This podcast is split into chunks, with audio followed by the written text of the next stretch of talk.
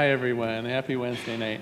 Most of you can imagine that I'm kind of an Ernest Holmes nut. In fact, I think that's one of the reasons they invite me on Wednesday nights, is they know that people will get a good dose of Ernest Holmes, the, the founder of Science of Mind. And as one of those sort of Ernest Holmes scholars, uh, I think I have read every single book of his, even the ones that have his name on them, of course, are often collections of transcribed sermons and things like that. And I've pretty much read them all. And not too long ago, I was reading one of the more obscure ones, and I came across a prayer in it that I thought, I know I've heard this one before. And so I went back to a concordance, and sure enough, the same prayer was in the Living the Science of Mind, as well as the, the book I was reading, as well as two or three others. And, and I did a little more research, and by gosh, if that prayer wasn't in about 20 different books that he has written. It's a very short one, and flavors of it are sprinkled throughout. It's not always exactly the same, but it's very nearly the same. And I thought I would share it with you tonight and a little bit, perhaps, of why it's in so many of his books. So it's a simple one.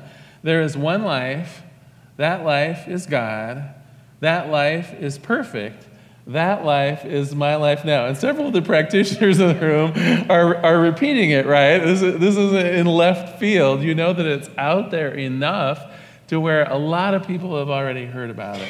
And so I wanted to talk about it tonight uh, in a couple of aspects. One, also the practitioners in the room probably realize it represents the first two steps of treatment.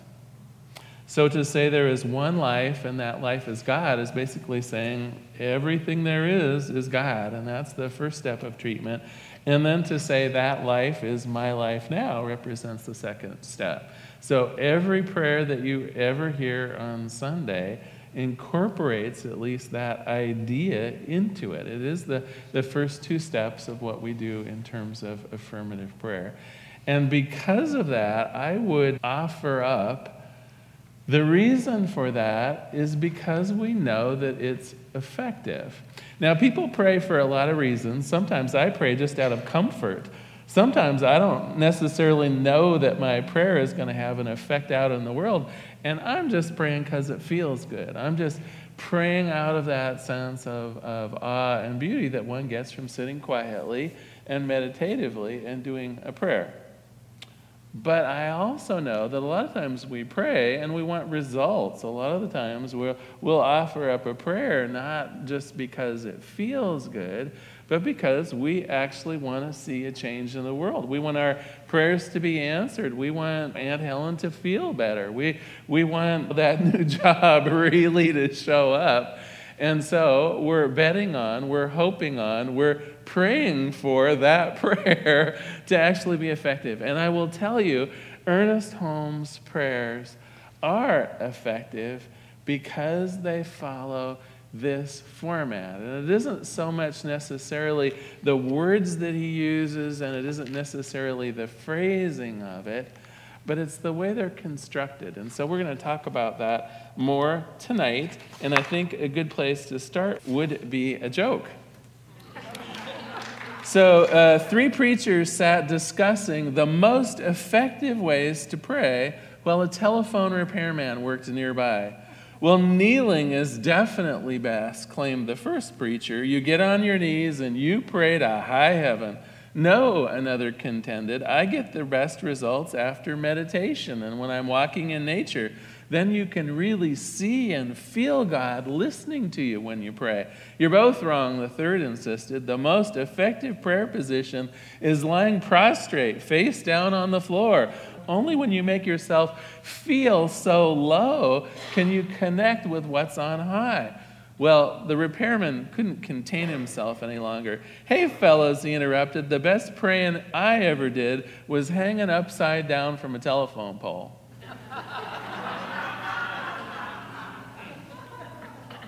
and I think that's the truth of the matter. It isn't so much the words that we use, it isn't a, a matter whether we're in our special room or here on Sunday It's the attitude that we bring to the prayer, and that specifically is what Ernest Holmes is doing in his favorite prayer.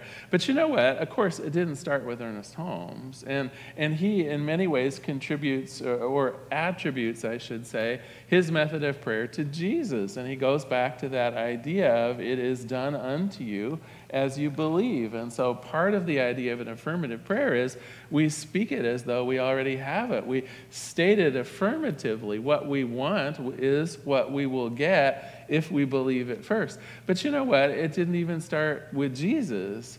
Jesus, of course, was trained in the, the Mosaic tradition from Moses, and, and Moses' prayers, as recounted in the Bible, have that element in them. But you know what? Moses was actually trained in his religious experience as well by the ancient religions of the pharaohs in Egypt, right? Remember, remember the story of Moses and the bulrushes and being raised with Pharaoh and that whole stuff? So, what was that ancient tradition? Well, it was called the tradition of Hermes, the Hermetic tradition. And that flavor, that initial spiritual principle of you, if you will, that Moses would have been trained in was called as above, so below. And uh, although uh, that particular phrase and a few other connecting phrases were, were preserved in the uh, emerald tablet of Hermes, most of the actual teachings, written down anyway, of Hermetics were destroyed uh, when the library at Alexandria was burned down. And so, really, it was only through an oral tradition that some of these more specific Hermetic teachings come down to us. And so I'm going to read you just a little bit from uh, something uh, basically at the beginning of the, the, 20, uh, the 20th century uh, about this idea of as above, so below. The great Hermetic principle embodies the truth that there is a harmony, an agreement, and a correspondence between the several planes of existence. This truth is a truth because all that is included in the universe emanates from the same source, and the same laws, principles, and characteristics apply to each unit, each combination of units, each activity, and each manifests its own phenomena on its own plane of existence. For the purpose of convenience of thought and study, the Hermetic philosophy considers that the universe may be divided into three great classes of phenomenon known as the three great planes namely, the great physical plane, the great mental plane, and the great spiritual plane.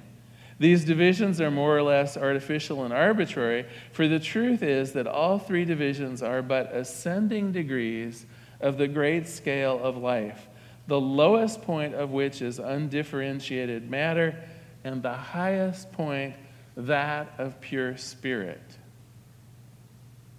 And so, as above, so below, simply means that what is good at God, at God's level, also works for us down here on the physical plane.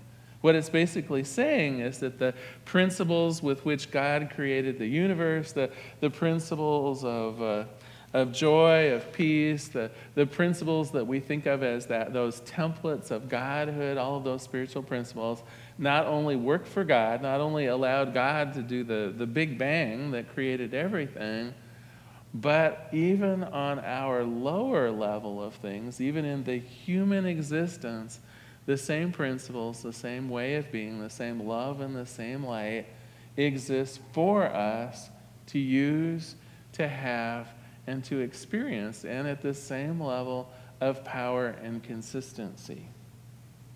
As above, so below. And so in Ernest Holmes' prayer, when he talks about the, the perfection of God, there is only one life. That life is God. That life is perfect. That life is my life now. There's the Hermetic principle. I'm saying that, that God is perfect, and therefore humanity is perfect, and therefore there is perfection in my life as well. And so, in our little meditation that we did today, all of those things that you attributed to God, whether it was the force of the waves crashing on the beach, whether it was the, the beauty of a sunset that you might have seen out in nature, whether it was the tranquility of a lake while you're out fishing, or whether it was the, the harmony of hearing bird songs, all of those things that we attribute to nature, to our higher power, to, to something beyond and above humanity I am here to tell you it is in you as well. It has to be because you are made of the same stuff. Even in the Bible, when it says that, that we are made in God's image, it didn't, doesn't actually mean that God looks like this. and that's probably a good thing. what it means, as above, so below that the same characteristics of God, the same love of God, the same joy that God experiences through creativity, the same essences of, of everything that is God is also mine. We are created in God's image because all that is possible in God is also possible in us. It's the way we're made and we don't even have to do anything special. You know, some ideas of God from other religions are that God is more of a remote kind of character, looking down and judging us a bit, maybe pulling a few strings here and there. You know, people have messed up a little bit too much over here. We'll send an earthquake to kind of level the playing field. And, and under those ideas of God, what? We have to be good in some way. We have to measure up in order to have our prayers answered, in order to have that sense that God is on our side. Not so in what we believe.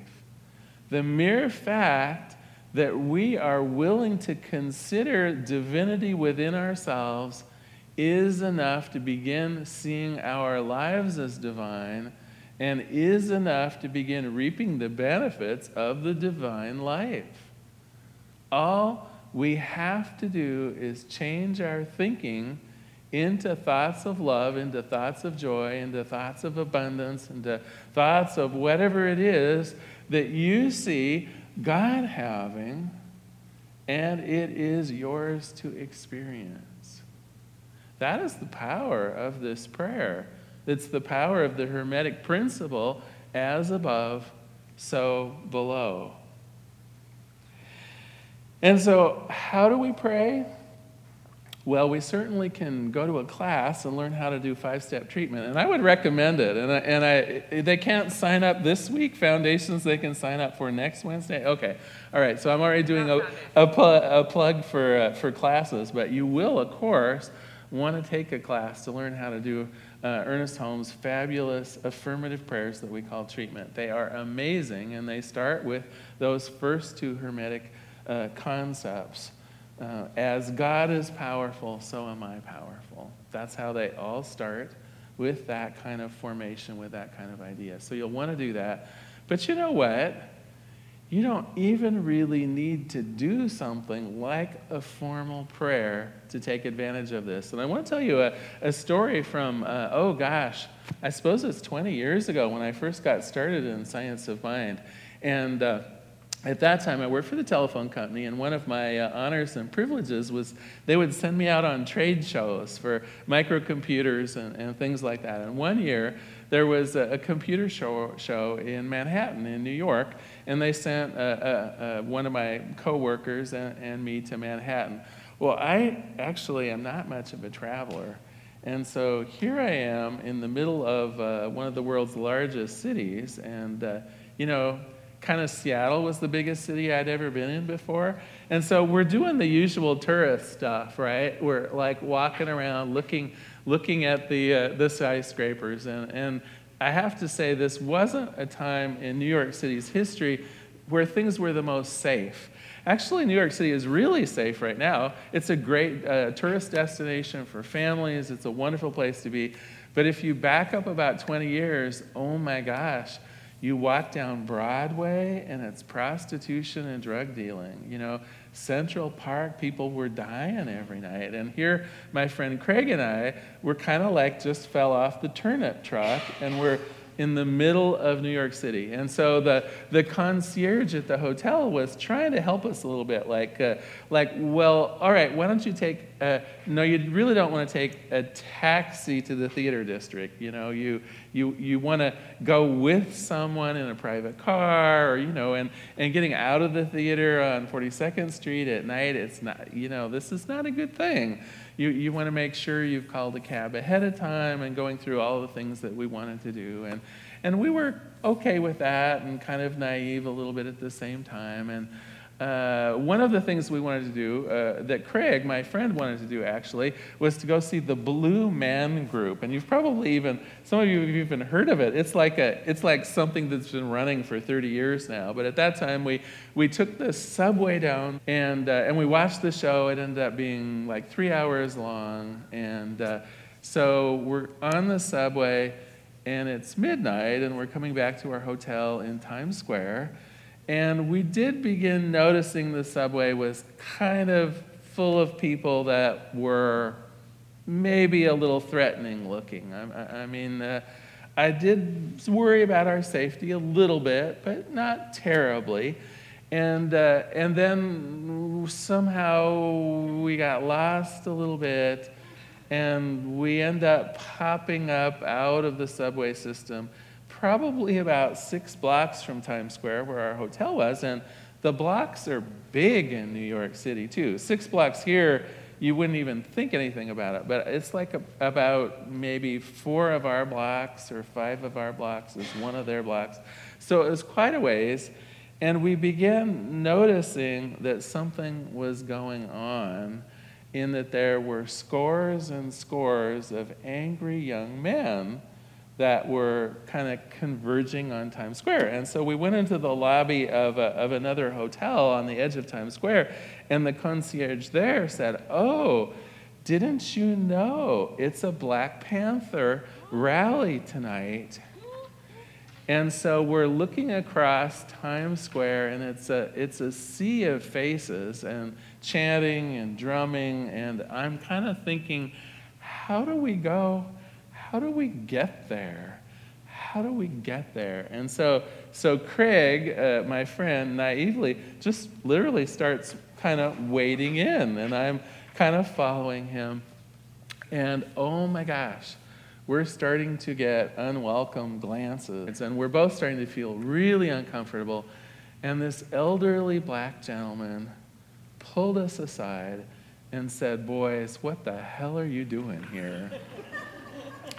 And so we explain while we're coming home from the show that we went to, and I could see he's like,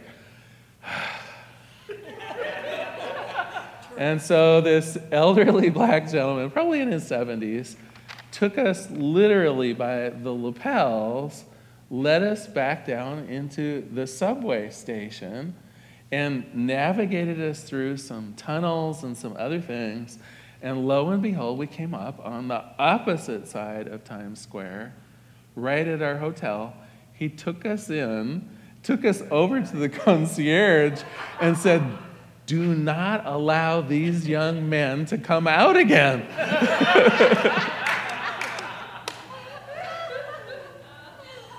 All right, so how does this apply to any of this? You might ask. I was reading this book. And it was fun because I went back to my bookshelf and I still have the highlights and stuff from that trip. I had just started in, uh, in Science of Mind, and the minister at the time, Reverend Annie Green from the Portland Center for Spiritual Living, I said, Well, what's a good book that I should read? What should be the first book that I should read? And God bless her because she didn't say the Science of Mind textbook. Instead, she said, Can we talk to God? And so I had been reading it on the plane, and I'd been reading it while we were at the hotel. And I want to read to you the parts that I have uh, highlighted and underlined here. This is what I was reading on this grand adventure. We each contact God through our own mentality in an individual way, drawing from it an expression which makes sense to us. For instance, if we are surrounded by the idea of beauty, whoever dwells upon beauty will find the beautiful and will become beautiful. If we make ourselves receptive to the idea of love, if we expect love, we will become irresistible and lovable. If we make ourselves receptive to the ideas of peace, to poise, to calm, to safety, calling upon these divine realities, we will find them flowing through us, and we become peaceful, poised, and calm at the center of our own experience. Truth comes from the inner to the outer self, from God, the universal spirit, to God, the manifest person. Do you see why we didn't get into any trouble while we were in New York? We were expecting the people to be loving and kind. We were expecting a, a, a beautiful experience, uh, which we found. We were expecting safety and joy, and we knew that in God's world, it was possible. We should expect it. And because of that, because of our ideas of uh, as above, so it was for us below. Now, this was long before I learned any fancy Ernest Holmes prayers. This was long before I had an idea of even having a prayer practice. But already the ideas of science of mind had taken root in me because I recognized that that which I really saw and expected to see would be my experience.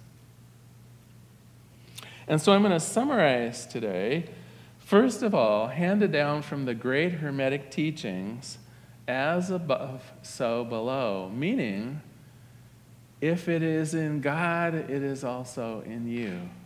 Whether it's a spiritual principle, whether it's a capability, whether it's a part of the manifest universe, if you consider it to be part of God, then it is also available to you and then the corollary to that, the way we implement it in the world, whether it's through our prayers or whether it's uh, through we simply approach life, is that I can channel that power. I can use it through the power of my own thinking, through the power of my own expectations.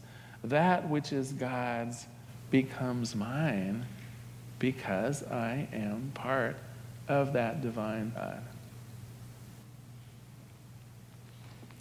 And so let us look again, and uh, Rand, if you would put that other slide up for me.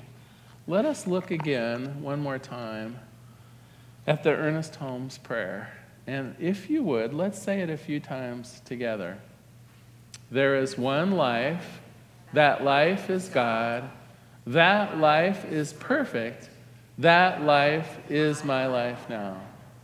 There is one life, that life is God. That life is perfect. That life is my life now, as above, so below. And of course, the other thing you can do with this, if you want to personalize it a little more, take out the word perfect and simply put in what it is you're wishing to experience. So you could say, There is one life, that life is God, that life is wholeness. That life is my life now. You could say, that life is abundant, and that life is my life now. You could say that that life is peaceful, that it's plenty, that it's joyous. So you claim what it is because it's part of God. You unify yourself with it. That life is my life now. So I'm going to close. Uh, going to close tonight um, with a, a, little bit longer prayer. Um, so just close your eyes if you would. Go within and know with me that your most powerful and beautiful idea of God is the reality of it.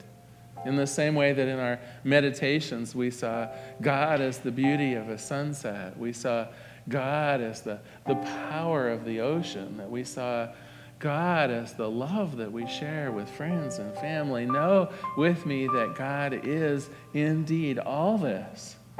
That all that there is, anything you could ever want to experience, is part of that majesty, part of that power, part of the universal God. It's the nature of it to be everything and everywhere. Every experience is part of God. All of it, God. And today, I unify myself with that.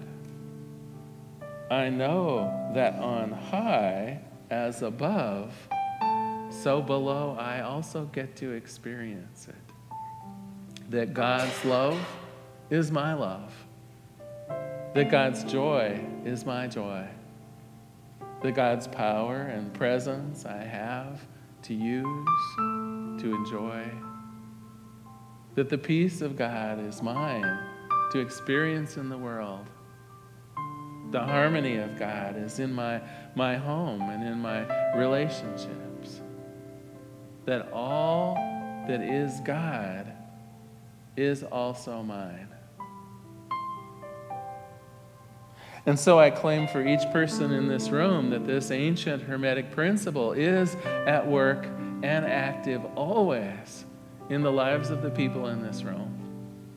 That as they call forth their own idea of God and its power, that they can accept that power in their own lives. That as they call forth their best idea of God as love, so that love shows up in their relationships here on planet Earth so that as each person here may recall the peace of a summer day or the tranquility of a fishing trip, that those qualities of God are manifest for each person here to experience in their own unique, their own blessed ways. This is the nature of God. This is that, that principle of, of spirit moving through us and as us in all of our affairs. And for this, for this, I am grateful. Grateful in knowing how it works. Grateful in knowing why it works grateful in that ability to dream God big, knowing that as big as I can make God in my own mind, then I, I get to inherit that riches. I get to feel that extra oomph of love. I get to settle into that extra oomph of peace, whatever it is that I'm, I'm picturing in my mind's eye as that all powerful God. It is also there for me. It is also there for the people in this room. And so, in gratitude, I release this prayer into the activity, into the action of the law itself. I let it be. And together we say, and so it is. Thank you so much for being here today. Thank you so much. Glad you're here.